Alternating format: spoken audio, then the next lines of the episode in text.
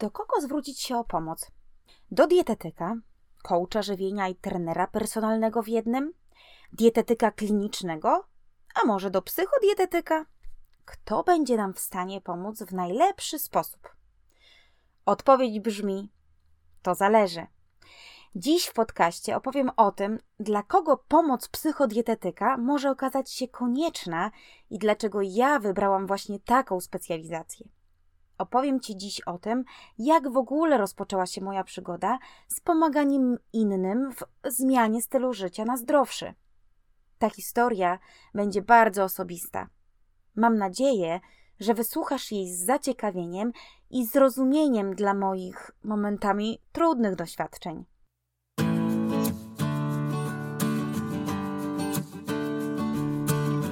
Witam Cię w podcaście na temat zdrowego i holistycznego podejścia do odchudzania. Ja nazywam się Magdalena Mickiewicz-Kulesza i będę Ci mówić o tym, jak zdrowo i skutecznie schudnąć, jak utrzymać swoje efekty na dłużej i jak się tym wszystkim aż tak bardzo mocno nie stresować. Zapraszam Cię serdecznie do wysłuchania kolejnego odcinka mojego podcastu.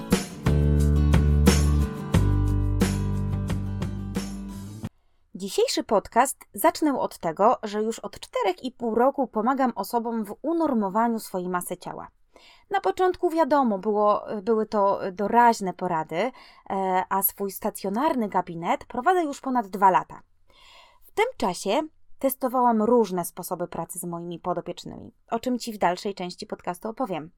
Ale dopiero kiedy zaczęłam wdrażać podejście typowo psychodietetyczne z różnymi praktycznymi ćwiczeniami odnośnie zmiany stylu życia, z, diagno- z dialogiem motywacyjnym, z elementami terapii behawioralno-poznawczej, z nazywaniem różnych stanów emocjonalnych, jakie się pojawiają w trakcie tego procesu, to zauważyłam ogromną różnicę w mojej pracy, ale także w wynikach moich podopiecznych. W znacznej większości przypadków są o niebo lepsze niż w momencie, kiedy skupiałam się głównie na opracowaniu e, dla diety dla moich podopiecznych i takiej próbie motywowania i okazywania dla nich wsparcia. Zanim wytłumaczę Wam, dlaczego tak jest, zastanówmy się, kim w ogóle jest psychodietetyk i czym się wyróżnia. Kiedy kilka lat temu usłyszałam, jak jedna z moich obecnych koleżanek z branży przedstawia się jako psychodietetyk, zastanawiałam się, co to za zlepek słów. No, co to za zawód? Czy to bardziej dietetyk, czy psycholog? No, czym zajmuje się taka osoba? Czy od psychodietetyka otrzymamy gotowy jadłospis, czy tylko porady niczym na kozetce? Dziś wcale nie dziwię się tym pytaniom w moim głowie. Jeszcze kilka lat temu psychodietetyka wcale nie była znaną specjalizacją. Każdy wiedział, że kiedy chcemy zmienić swoją dietę albo schudnąć, należy się udać do dietetyka. A co ma wspólnego psychologia z odchudzaniem? No może jeśli ktoś ma zaburzenia odżywiania, takie jak anoreksja czy bulimia, to z pewnością powinien skorzystać z pomocy specjalistycznej, no głównie z pomocy psychologa. Ale na pewno nie taka zwykła Janina Kowalska, która po prostu chce w końcu zrzucić te swoje 10 kg nadbagażu. Tymczasem to właśnie ta Janina Kowalska, która ma za sobą już kilka nieudanych prób odchudzania, w sposób szczególny powinna zastanowić się, czy to w ogóle w tym jej odchudzaniu chodzi tylko o ustalenie diety, czy może nie potrzebuje wsparcia osoby, która doskonale zna kłębiące się w naszych głowach złe przekonania na temat diety i odchudzania, które nam je utrudniają. Czy może właśnie ktoś, kto łączy wiedzę związaną z żywieniem człowieka z wiedzą dotyczącą procesów, jakie zachodzą w naszym umyśle i psychice, nie pomoże jej lepiej? Czy nie dosięgnie głębszych powodów jej problemów z utrzymaniem prawidłowej masy ciała? Zacznę w tym miejscu od podstawowej prawdy rządzącej w odchudzaniu. Winę za naszą nadwagę nie ponoszą geny ani złośliwość natury. To naprawdę nie węglowodany, gluten czy mięso są przyczyną naszych problemów z utrzymaniem prawidłowej masy ciała. Jest tylko jedna zasada, która decyduje o tym, czy chudniemy, czy też nie. Brzmi ona tak. Żeby schudnąć, musisz do dostarczyć mniej kalorii niż spalasz. Jedzenie to paliwo, to energia. Jeśli jej na bieżąco nie zużywamy, to organizm robi sobie po prostu z niej zapasy, no bo może nadejdą czasy kryzysowe, kiedy tej energii będziemy mieli za mało. No i oczywiście w tym świetle należałoby się tylko skupić na tym, co jemy i ile się ruszamy. Teoretycznie dieta i sport mogłyby zapewnić nam sprawne i zdrowe sylwetki. Teoretycznie. No bo kto z nas je tylko wtedy, kiedy jest głodny i tylko po to, by dostarczyć sobie wystarczającą ilość energii i składników odżywczych? Albo ile z nas jest w stanie gotowości, by zwiększyć ilość ruchu na co dzień, po to, by zwiększyć swoje wydatki energetyczne? Na pewno są takie osoby, które podchodzą do kwestii skutecznego odchudzania zero-jedynkowo. Trzeba jeść mniej i więcej się ruszać. Okej, okay, zrobione. Jestem pewna, że takie osoby są, ale jest ich bardzo mało. Może kiedy jesteśmy w wieku nastoletnim, to takie podporządkowanie e, całkowite naszemu celowi jest łatwiejsze. Choć i z tym w dzisiejszych czasach bywa różnie, bo te bardziej ambitne osoby mają taki natłok zadań lekcyjnych i pozalekcyjnych, że na myślenie o diecie zazwyczaj brakuje miejsca w ich głowie. No ale na pewno nie jest to takie proste, kiedy mamy pracę, y, dzieci, rodzinę, obowiązki domowe, takie jak pranie, sprzątanie, y, no i gotowanie dla każdego dziecka i męża z osobna. Zdecydowana większość osób, z którymi miałam do czynienia w swoim gabinecie, a także osób, z którymi po prostu na temat odchudzania rozmawiam, ma mnóstwo powodów, by się właśnie nie ruszać a tak, żeby podjadać. I nawet jeśli w początkowej fazie diety trzymają się ściśle swoich zaleceń, to w którymś momencie prędzej czy później coś idzie nie tak. Pojawiają się drobne potknięcia, a później większe kłody. I jeśli nie nauczymy się zdrowego podejścia do odchudzania i akceptacji dla całego procesu, to nasze odchudzanie może okazać się fiaskiem.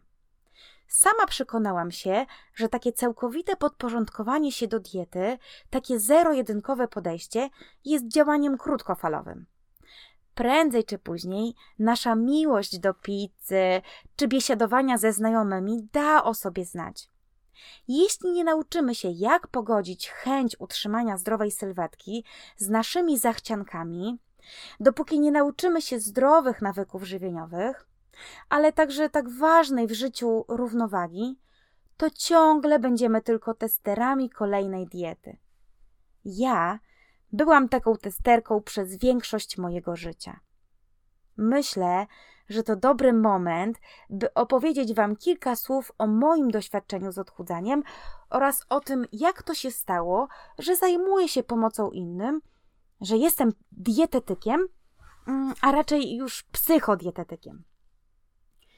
Moją przygodę z odchudzaniem zaczęłam chyba w wieku szkolnym. W sumie to zaczęła je moja mama, która przez wiele lat zaniepokojona była faktem, że byłam raczej dzieckiem zdrowo pulchnym i że kochałam wręcz jeść. Wszystko i ze wszystkimi. Od razu uprzedzę, że nie mam absolutnie e, pretensji do mojej mamy, która odegrała w mojej historii z odchudzaniem wielką rolę. Wiem, że tak właśnie musiało być. Jak każda mama, moja chciała dla mnie jak najlepiej. Pomagała tak, jak umiała. Nawet kiedy publicznie upominała mnie, abym opamiętała się i okiełznała swój apetyt, kiedy porównywała mnie z innymi szczuplejszymi dziećmi, wpędzając mnie w zakłopotanie, kompleksy i poczucie niższości. Robiła to w przeświadczeniu, że mi pomaga, że robi dobrze. Robiła tak, bo nie potrafiła inaczej. Niemniej jednak podkreślę ku przestrodze innym mamom, że tak nie warto robić. Że my, rodzice, mamy być dobrym przykładem budowania prawidłowej relacji z jedzeniem, budowania prawidłowych nawyków żywieniowych. Mamy wspierać i tłumaczyć naszym dzieciom, jakich dokonywać wyborów. Teraz to wiem. I jako mama wszystko jedzącej dziewczynki z dużym apetytem na życie, staram się nie popełniać tych błędów, których ja poniekąd stałam się ofiarą. Ale gdyby nie to, nie miałabym tych wszystkich doświadczeń i nie potrafiłabym tak zrozumieć innych osób i w związku z tym skuteczniej im pomagać. A zatem wracając do moich lat dzieciństwa, od zawsze lubiłam jeść. W związku z tym, od chyba szóstego, siódmego roku życia, miałam nadwagę. Na początku, tak jak powiedziałam, odchudzała mnie moja mama. Później, już jako nastolatka, sama zaczęłam się interesować każdą nową dietą, na jaką się natknęłam. Kiedyś policzyłam, że na e, dietach, w tym takich cudownych, e, byłam jakieś 20 lat. To więcej niż połowa mojego życia. No całkiem sporo. Mówię jednak o takim standardowym byciu na diecie, czyli takim momencie, kiedy już kompletnie zdołowana swoim wyglądem i zdeterminowana poczuciem wstydu i beznadziejności, postanawiałam, że już właśnie od tego poniedziałku zaczynam swoją przygodę z dietą. No i obiecywałam sobie, że tym razem będzie ona skuteczna i długotrwała. I tak dziesiątki razy. Od kolejnego poniedziałku na nowo.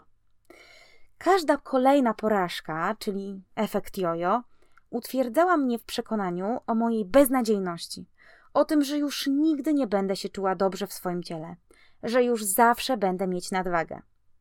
Testowałam różne superdiety. Głodówki, detoksy, diety sokowe, diety owocowe, dietę kapuścianą, mm, dietę rozdzielną. No i starałam się też liczyć kalorie, no nie przekraczając tych tysiąca lub nawet mniejszej ilości. Gdzieś po drodze niestety zaliczyłam groźne dla zdrowia i życia epizody zaburzeń odżywiania. Zaczęło się niewinnie od głodówek. E, przez jakiś czas bardzo podobało mi się to uczucie lekkości z pustym żołądkiem. Stwierdziłam, że to takie łatwe, e, by po prostu nic nie jeść i tak szybko mieć efekt. Niestety, to wymagało ode mnie wielu kłamstw, chowania jedzenia, no i udawania, że coś tam zjadłam, po czym szybkiego wyrzucania resztek do śmieci, kiedy rodzice nie widzieli. No ale kiedy zaczęły się zawroty głowy, kiedy nie miałam sił kompletnie na nic, e, kiedy ubranie się do szkoły stanowiło dla mnie ogromne wyzwanie, no i kiedy dyrektor mojego liceum, w którym się uczyłam, zaniepokoił się moim wyglądem i zwrócił e, mi na to uwagę, a ważyłam wtedy około 47 kg przy wzroście 162 cm, a ponieważ jego czujność była duża, bo miał w swoim bliskim otoczeniu przykład anoreksji, no to pomyślałam sobie, że to chyba nie jest dobra droga. A poza tym, tak naprawdę, moja miłość do jedzenia dawała już o sobie znać. Wiedziałam, że na dłuższą metę nie dam rady się tak głodzić. I tak z tego wielkiego głodu zaczęłam jeść. Dużo i wszystko.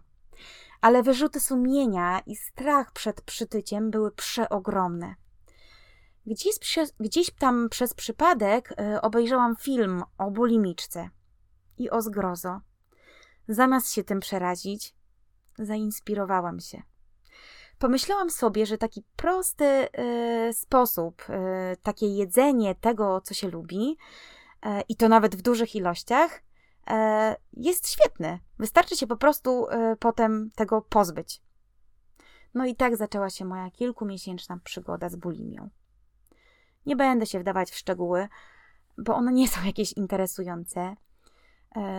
Do tej pory niezwykle rzadko mówiłam o swojej chorobie mimo że uważam, że może to komuś pomóc, zwłaszcza kiedy ktoś przychodzi do mnie właśnie z podobnymi problemami zaburzeń odżywiania, czyli z anoreksją, bulimią czy kompulsywnym objadaniem, to jednak ten etap mojego doświadczenia życiowego jest dla mnie trochę krępujący. To dla mnie trudne wyznanie, ale chciałabym, abyście zrozumieli, że problem nadmiernej masy ciała i prób radzenia sobie z tym jest wielowymiarowy i, o ty, I ja o tym doskonale wiem. Znam to przez pryzmat swoich barwnych doświadczeń. Może właśnie dlatego tak dobrze rozumiem tych, którzy przychodzą do mnie po wsparcie. Może właśnie dlatego ktoś nazwał mnie po przesłuchaniu pierwszych podcastów znawcą ludzkich dusz. Ja to po prostu znam z własnego doświadczenia.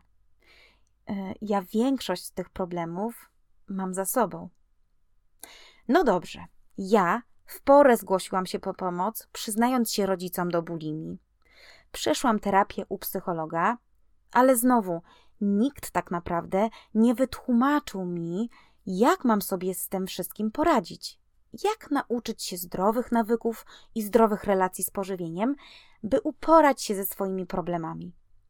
Mimo, że teraz już wiem, że zaburzenia odżywiania to nie jest tylko problem niezadowolenia z własnego ciała, ale wiem też, że takie wsparcie i nauka prawidłowego odżywiania jest niezwykle istotna. Pomimo, że zaleczyłam bulimię, to ciągle szukałam sposobu na poradzenie sobie z moją nadwagą. Z tym, jak to wtedy większość osób określało, że mam taką tak zwaną tendencję do tycia. Przez okres studiów dbałam w miarę możliwości o racjonalną dietę i jakąkolwiek aktywność fizyczną. No i poznałam Karola, który stopniowo zarażał mnie aktywnymi formami spędzania wolnego czasu. Chodziłam na aerobik, basen, jeździliśmy rowerami, no i staraliśmy się dużo spacerować. No ale z dietą bywało różnie. Cały czas waga wahała się raz w górę, e, raz w dół, no i cały czas sukcesywnie, powolutku rosła. Byłam już jednak mężatką. Zaczynałam już osiągać jakieś sukcesy zawodowe w mojej ówczesnej pracy. Miałam akceptację męża, a zarabiane pieniądze pozwalały mi bardziej dbać o wygląd zewnętrzny, a raczej o tak zwane opakowanie, czyli ubrania, no i zabiegi kosmetyczne. Zdawało mi się, że akceptuję swój wygląd. Momentami byłam z niego nawet zadowolona. No ale okazało się, że moja ciągła nadwaga i takie wahania hormonalne wynikające z ciągłego odchudzania się i efektów jojo spowodowały szereg różnych problemów ze stanem mojego zdrowia, między innymi z diagnozowaną przez lekarza insulinoopornością. Moja dalsza ścieżka życiowa zepchnęła mnie na drogę szczególnej dbałości o to, co jem. Zaczęłam mocno zastanawiać się, czy to, co zjadam, mi służy. Wyeliminowałam wiele grup produktów: nabiał zwierzęcy, jaja, gluten, cukier, słodycze i przetworzone jedzenie. Naprawdę stosowałam bardzo restrykcyjną dietę eliminacyjną. Zaczęłam stopniowo chudnąć, ale to był wtedy naprawdę tylko skutek uboczny zmian w moim życiu. Nie zależało mi wtedy na redukcji wagi, ale na uzyskaniu najlepszego stanu zdrowia, yy, jaki tylko mogłam mieć. A zatem ta motywacja do zmiany, yy, zmiany diety mocno się zmieniła zaczęłam zauważyć zupełnie inne skutki złych nawyków żywieniowych niż tylko wygląd mojej sylwetki. E, w tamtym też momencie podjęłam decyzję, że dalszą moją drogę zawodową chciałabym połączyć z tym, co mnie tak żywo interesowało, czyli z nauką zdrowego odżywiania. Ze zdobyciem wiedzy na temat tego, co człowiekowi służy i co powinien jeść, by zachować zdrowie, a następnie z pomaganiem e, innym w odzyskaniu tego dobrego zdrowia za pomocą właściwej diety. Tak postanowiłam i tak zrobiłam. Ukończyłam studia z zakresu poradnictwa żywieniowego na Wydziale Nauk o Żywieniu Człowieka i Konsumpcji na SGGW w Warszawie. Ta, ta wiedza e, dała mi podstawy do mojej pracy jako dietetyka. No i rzeczywiście od razu po ich ukończeniu zaczęłam nieśmiało tworzyć jadłospisy. Najpierw dla bliższych, później dla dalszych znajomych, no a później dla osób, które przychodziły do mnie z rekomendacji. Ale wiecie co? To nie było takie holistyczne podejście, jakie teraz przyświeca mojej i Karola pracy. Czułam, mm, że to nie wszystko, że coś jest nie tak, że te rezultaty u, u niektórych moich podopiecznych nie są takie, jakbym tego chciała, że brakuje mi wiedzy i doświadczenia, E, by tych moich podopiecznych jeszcze bardziej motywować, by zrozumieć, dlaczego oni nie stosują tych moich zaleceń tak skrupulatnie, jakbym tego chciała, no i nie osiągają przez to tak szybkich i spektakularnych efektów. Nie za bardzo rozumiałam, dlaczego rezygnują z diety i dlaczego przestają, przestają się starać. Nie miałam pojęcia o mechanizmach, które rządzą ich myśleniem. No, znałam je trochę z autopsji, ale nie miałam na nie pomysłu, jak sobie z nimi poradzić. Ja przeszłam swoją przemianę, bo miałam silną motywację odzyskania zdrowia, ale nie każdy tak głęboko spogląda w swoje wewnętrzne motywy działania. Ja też nie miałam za bardzo pomysłu, jak motywować moich podobiecznych, by się nie poddawali, by trwali przy swoich celach. Przy okazji sama zaczęłam coraz mniej rygorystycznie podchodzić do swojej diety. No bo kiedy już odzyskałam zdrowie w ciele, to i motywacja do zamykania oczu w towarzystwie osób jedzących pyszne ciasto no nieco spadała. Przestałam też oszukiwać samą siebie, że w sumie to te chipsy wcale nie są aż takie smaczne i w ogóle mnie nie kuszą. Przestałam też udawać, że bezglutenowa domowa pizza to ta sama pizza jak ta w prawdziwej pizzerii, no i że cukierki mogą leżeć na moim widoku i w ogóle mnie nie kuszą. No cóż, życie jest życiem. Wszystko się kiedyś kończy. I to moje ultra zdrowe podejście do odżywiania także musiało osłabnąć.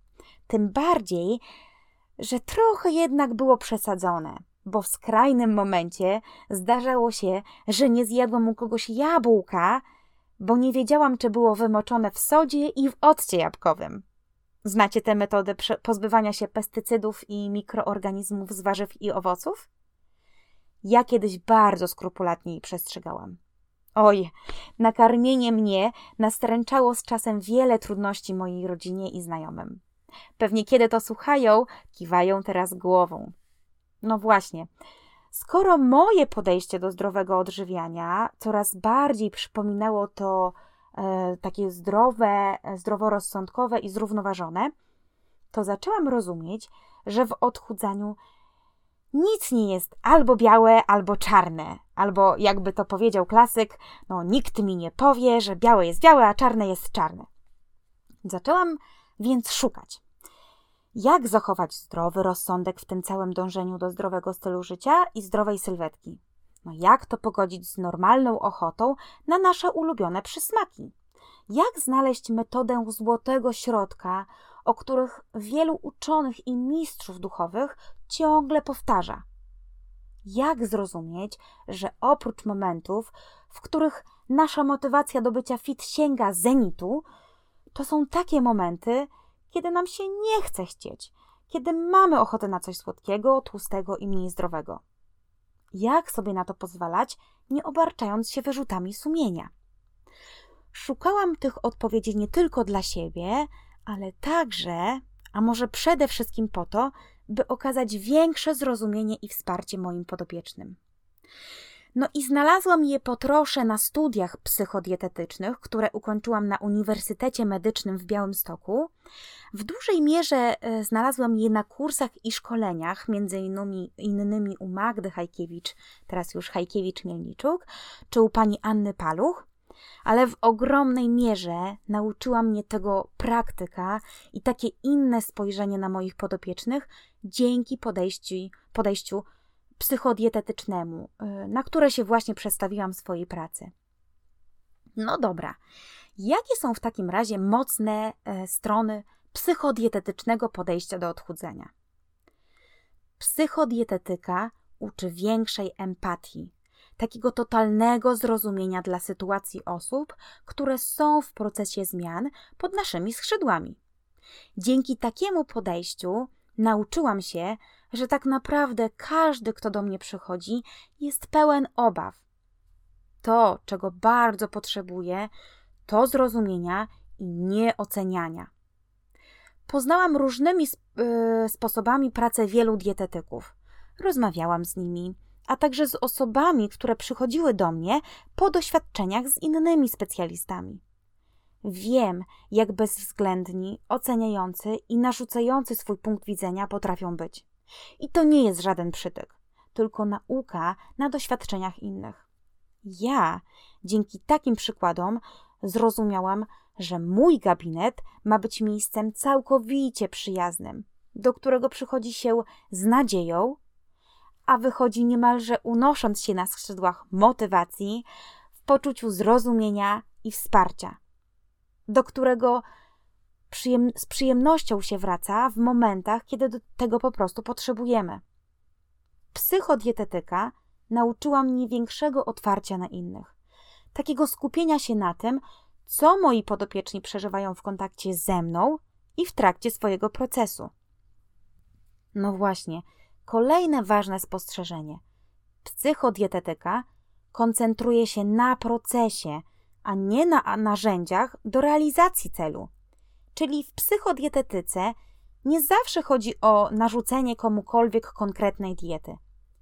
Dieta, czy też jadłospis, to właśnie tylko i wyłącznie narzędzie wspomagające proces zmian, no i prowadzące do redukcji wagi, bo przeważnie takie jadłospisy są tak skonstruowane, by uwzględniały niezbędny do odchudzania deficyt kaloryczny.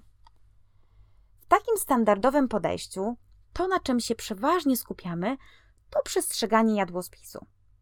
Żeby schudnąć, wystarczy po prostu jeść to, co jest w rozpisce, no bo tam jest wszystko dokładnie napisane, policzone i tak skonstruowane, by osiągnąć efekt w postaci redukcji wagi. Na żadne odstępstwa, zachcianki, um, ale też brak ochoty na gotowanie, czy gorsze momenty na diecie, imprezy, weekendy i wszystko, co nie sprzyja chudnięciu, raczej nie powinno być miejsca, no bo to nie przybliża nas do utraty wagi. A celem jest właśnie to utrata nadmiernej masy ciała. Żeby to osiągnąć, trzeba tylko skrupulatnie przestrzegać jadłospisu. Ja kiedyś, na początku swojej pracy, sama wpadłam w pułapkę takiego myślenia, że kiedy słyszałam od moich potopiecznych, że coś tam z jadłospisu pomijali, coś tam zamieniali, coś dokładali, to się złościłam. No bo to przeważnie utrudniało uzyskiwane, yy, uzyskiwanie efektów. Teraz sama zupełnie inaczej do tego podchodzę, czyli skupiam się na tym, co oprócz stosowania diety zmienia się w podejściu do jedzenia. To, nad czym pracuję w głównej mierze, to nauka prawidłowych relacji z jedzeniem, nauka kontrolowania zjadanych porcji, kontrolowania podjadania, no i zmiana nawyków, które na początku współpracy z moimi podopiecznymi dokładnie rozpisujemy. No i na tym, co się zmienia w ogólnym samopoczuciu mojego podopiecznego. To są o wiele ważniejsze aspekty naszej współpracy niż ostateczny wynik na wadze. Co więcej, pomiary składu ciała czy w obwodach dokonuję przeważnie na samym końcu każdej wizyty, po tym, jak dokładnie omówimy, co się w ostatnim czasie działo, co się już zmieniło, a nad czym jeszcze warto popracować. Oczywiście, że dobra dieta, czyli taka, która jest przyjemna, smaczna, sycąca, oparta o produktach, y, które lubimy, a także uwzględniające nasze ulubione potrawy, tylko w nieco bardziej odchudzonych wersjach, jest bardzo przydatna w całym procesie odchudzania i zmiany nawyków żywieniowych. Dlatego staram się łączyć jedno i drugie podejście. Staram się opracować takie dobre diety, ale nie pomijam arcyważnego aspektu, jakim jest cała otoczka jej stosowania i pracy nad swoimi nawykami. Wiem, że nie da się przecież być ciągle na diecie. No nie da się jeść przez cały czas z kartką od dietetyka w ręku. Moje jadłospisy mają być inspiracją do lżejszej i zdrowej e, kuchni. E, mają uczyć pra prawidłowego komponowania posiłków, zjadania prawidłowych porcji, czyli takich adekwatnych do naszego zapotrzebowania kalorycznego. Te diety są tylko jakimś punktem odniesienia, jakimś środkiem do realizacji celu. Jednym z wielu. Teraz ja sama o tym wiem i uczę tego innych. W mojej pracy zauważyłam też, że nie każdy jest w stanie przestrzegać takiej rozpiski ułożonej przez dietetyka. Zwłaszcza kiedy jest tak bardzo dokładnie rozpisana, że na poniedziałkowe śniadanie mamy zjeść owsiankę z bananem, a na wtarkowe to już na przykład jajecznicę. Takie diety przygotowywałam na samym początku mojej pracy, bo wiem, że większość dietetyków tak właśnie je układa. Ale kiedy zauważyłam, że wiele osób je sobie dowolnie miesza, no czasem niestety nieumiejętnie, to postanowiłam ułatwić pracę sobie i moim podobiecznym. Od jakiegoś czasu w swojej pracy stosuję głównie takie elastyczne plany redukcji wagi. To są takie diety, w których ja podaję po 7 propozycji poszczególnych posiłków, w których wszystkie w danej kategorii mają bardzo zbliżoną kaloryczność. O tym, co dana osoba zjada danego dnia, decyduje ostatecznie ona sama. Zgodnie z tym, na co ma w danym momencie ochotę, no i co ma w lodówce. W ten sposób nie tylko stosowanie diety jest prostsze, e, mniej składników jest marnowanych, ale przede wszystkim osoba, która stosuje taką dietę, przejmując za nią odpowiedzialność, uczy się samodzielnych, lepszych wyborów żywieniowych. Poza tym 99% moich podopiecznych chwali taki kształt diety właśnie za jej lepszą użyteczność i za to, że jest dla nich bardziej przyjazna. Poza tym wiem też, że jest część osób, dla których w ogóle przestrzeganie nawet takiej elastycznej diety nastręcza problemy. Dlatego stworzyłam e, także e-book e, z propozycjami dań, które są smaczne i które można spokojnie jeść na diecie redukcyjnej, bo są w odchudzonych wersjach. Taki e-book ma być inspiracją do zdrowszych i bardziej odchudzonych potraw, które przy umiejętnym połączeniu pod kątem kalorycznym i dostosowania ich e, do swojego zapotrzebowania e, energetycznego mogą dać efekt w postaci redukcji masy ciała. Uważam, że takie podejście do diety jest znacznie bardziej przyjazne i może przyczynić się do rzeczywistych zmian w nawykach żywieniowych. Znacznie bardziej niż stosowanie skrupulatnie rozpisanych i wyliczonych dziennych jadłospisów. Zresztą widzę to w praktyce, że takie podejście przynosi moim podopiecznym znacznie, znacznie lepsze rezultaty e, niż te dokładne diety, które rozpisywałam na początku mojej pracy.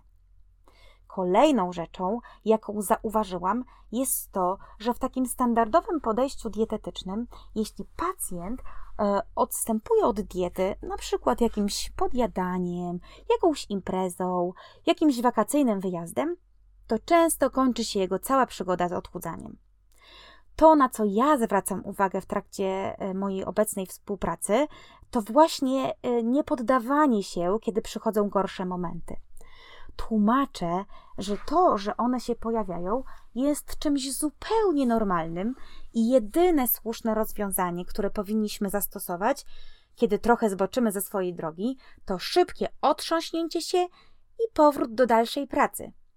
Uczę tego, że jeśli zdarzy nam się zejść spoza, yy, zjeść coś spoza yy, naszego planu, to nie ma sensu się nad sobą użalać yy, i dopychać się chipsami, no bo już wszystko stracone, tylko kolejny posiłek zjeść już normalnie, tak jak gdyby nic się nie stało.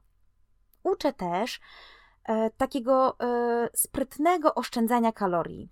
Jeśli chcemy zmieścić w dietę jakieś ciastko do weekendowego obiadu – co więcej, twierdzę, że chwilowe przerwy od diety są czymś normalnym i nawet pożądanym, o ile trwają kilka dni, a nie tygodni. Uczę tego, jak sobie radzić z porażkami, z napotykanymi trudnościami, a także z wymówkami. Myślę, że właśnie takim podejściem pomagam zrozumieć, że ta cała zmiana nawyków to jest złożony proces, w którym pojawia się wiele różnych momentów. I to jest ok. No i że ten proces będzie trwał dłużej niż tylko do momentu osiągnięcia celu w postaci prawidłowej masy ciała. Jeśli mamy dla siebie więcej akceptacji i zrozumienia dla tego, y, jak my się odnajdujemy w tym całym procesie, to łatwiej jest nam e, wytrwać w nim na dłużej. Podsumowując ten dzisiejszy odcinek. To, co dała mi zmiana sposobu e, mojej pracy i wybranie specjalizacji psychodietetycznej, to na pewno wiele narzędzi, innymi różnych ćwiczeń i prowadzenia właściwego dialogu z podopiecznymi, które uwzględniają takie aspekty jak jak prawidłowo określać cel wprowadzanej zmiany, prawidłowa i skuteczna motywacja, podejście do odchudzania, to jakie przekonania mamy na temat odchudzania, no i że w odchudzaniu wcale nie chodzi o zastosowanie konkretnej diety redukcyjnej, tylko że to ma być narzędzie do dalszych, głębszych i trwalszych zmian w stylu życia. No to są moje spostrzeżenia na temat psychodietetyki. Zastanawiam się, czy wy widzicie różnicę pomiędzy dietetykiem a psychodietetykiem. Czy jeśli mielibyście wybrać osobę do współpracy, to miałoby to dla was w ogóle jakiekolwiek znaczenie? Zostawcie jakiś ślad po sobie. Czy ten odcinek coś wam dał? Czy moje doświadczenie pomogło wam zrozumieć moje podejście do pracy? Czy, czy nie zanudziłam Was swoją historią? No wiem, że była dosyć e, taka długa, ale chciałam, byście lepiej zrozumieli moją motywację do pomagania innym. To był e, dla mnie dość trudny odcinek, pełen takich osobistych przeżeń, przeżyć, e, ale mam nadzieję, że Wam się spodobał. Zapraszam już teraz do kolejnego odcinka za tydzień. E, będę w nim mówić o tym, jak prawidłowo komponować posiłki, by były smaczne i sycące. To są takie zasady, dzięki którym właśnie stworzyłam przepisy do mojego pierwszego e-booka. Jeśli chcielibyście się nim zainspirować do tego, jak zdrowo schudnąć, bez dużych wyrzeczeń, to zapiszcie się na listę osób oczekujących, jeśli słuchacie tego podcastu przed premierą e-booka, a ta premiera odbędzie się w ostatnim tygodniu września. Albo znajdźcie go w moim sklepie na stronie, jeśli słuchacie tego podcastu już po jego premierze. Tymczasem trzymajcie się zdrowo i do usłyszenia już za tydzień.